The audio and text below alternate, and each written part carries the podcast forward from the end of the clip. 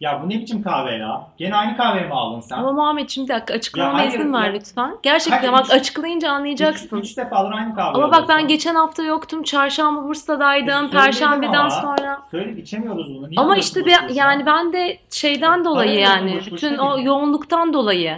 Gülen 3 defadır söylüyorum gene aynı kahveyi almış. O kahveyi içemiyoruz bak çok oluyor kahve. Ee, yani haklısın tabii. Ee, ama yani benim de işte bir yandan biliyorsun yoğunluk falan filan oldu. Yani sen de haklısın. Ona da bir şey demiyorum. Ama yani benim de işlerim, güçlerim anla birazcık yani sen de benim canım. Susmayacaksın. Ya Merhaba ben Gülen. Bu videoda size savunmadan bahsedeceğim. Ne oluyor da savunma yapıyoruz? Savunmanın yerine acaba niye koyabiliriz? Onları keşfedeceğiz hep beraber.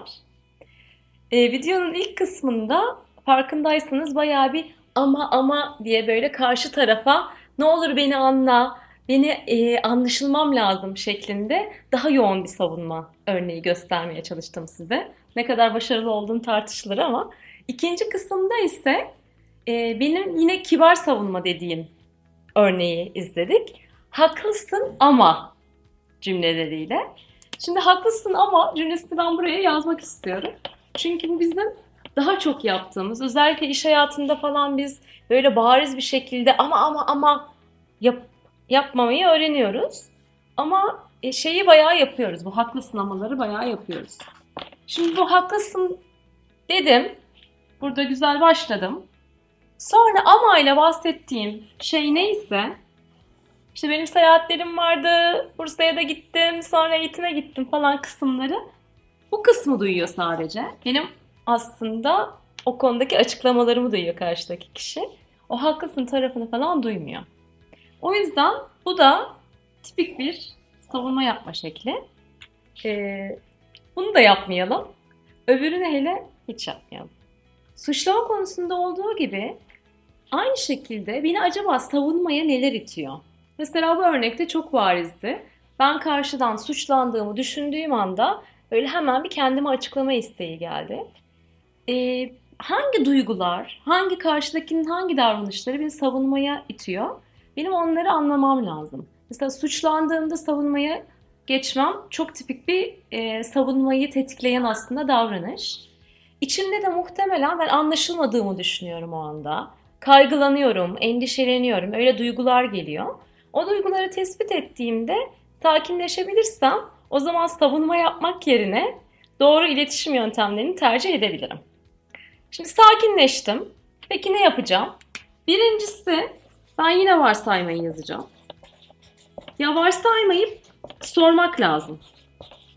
Acaba karşıdaki ne oluyor da beni e, suçluyor mu gerçekten bir kere? E, bahsettiği durum ne? Mesela bizim Muhammed'le yaptığımız örnek çok barizdi. Orada kahve konusu vardı. Çok somut bir konuydu. Ama her zaman öyle olmuyor biliyorsunuz. Yani bir sürü zaman iş hayatında biz karşımızdakinin ne dediğini anlamadan o içimizdeki kaygı ve endişe duygularıyla hemen böyle bir cevap veresimiz geliyor. O cevap vermeden karşımızdakinin ne dediğini tam olarak anlamamız çok önemli. Ne dediğini bir anlayalım. Ne dediğini anladık. Sorular sorduk. Ya ondan sonra e, insanların birazcık zorlandığı bir kısım var. Ama e, bu konuyu gerçekten çok kolaylıkla geliştirmek mümkün. Yüzde ikilik doğruluk payı. Şimdi diyeceksiniz ki ne demek bu? Yüzde ikilik doğruluk payı şu demek. Karşımdaki ne kadar absürt bir şey söylüyor olursa olsun. E, mesela bana e, Gülen sen erkeksin şeklinde o kadar absürt bir şey söylüyor olursa olsun. Onun içinde minicik, zerrecik kadar bir doğruluk payı vardır.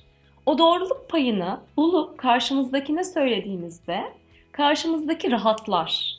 Ve ondan sonra da daha gerçek bir diyalog, daha böyle düzgün bir diyalog başlayabilir. Ee, bu konuda kendinizi geliştirmeniz aslında çok kolay ve esas haklısını o zaman söylemiş oluyorsunuz. Karşıdaki duyulduğunu, anlaşıldığını hissediyor. Böylece ne sen beni anladın ne de ben seni anladım şeklinde bir diyalog olmaktan çıkıyor. E peki açıklamada bulunmayacak mıyız? Tabii ki bulunabilirsiniz. Ama bir doğruluk payını söyleyin ve sonra da doğruluk payını konuştuktan sonra da şeyden bahsedin. E, benim tarafımda olayın başka bir aslında e, yansıması var. Benim tarafımı duymak ister misin? Eğer sizin tarafınızı duymaya hazır değilse karşınızdaki kişi, o zaman e, şimdilik açıklamalarınızdan vazgeçin. Çünkü o açıklamalar aslında diyaloğu böyle verimsiz yine e, geçen videoda bahsettiğim gibi bir pimpon topu yapmaktan e, başka bir yere götürmeyecek sizi. Eğer karşınızdaki sizin tarafınızı, sizin tarafta ne olup bittiğini duymaya hazırsa o zaman tabii ki bahsedebilirsiniz. Bu videoyu beğendiyseniz YouTube kanalıma abone olmayı ve videodaki beğen butonuna basmayı lütfen unutmayın. Size iyi haftalar diliyorum.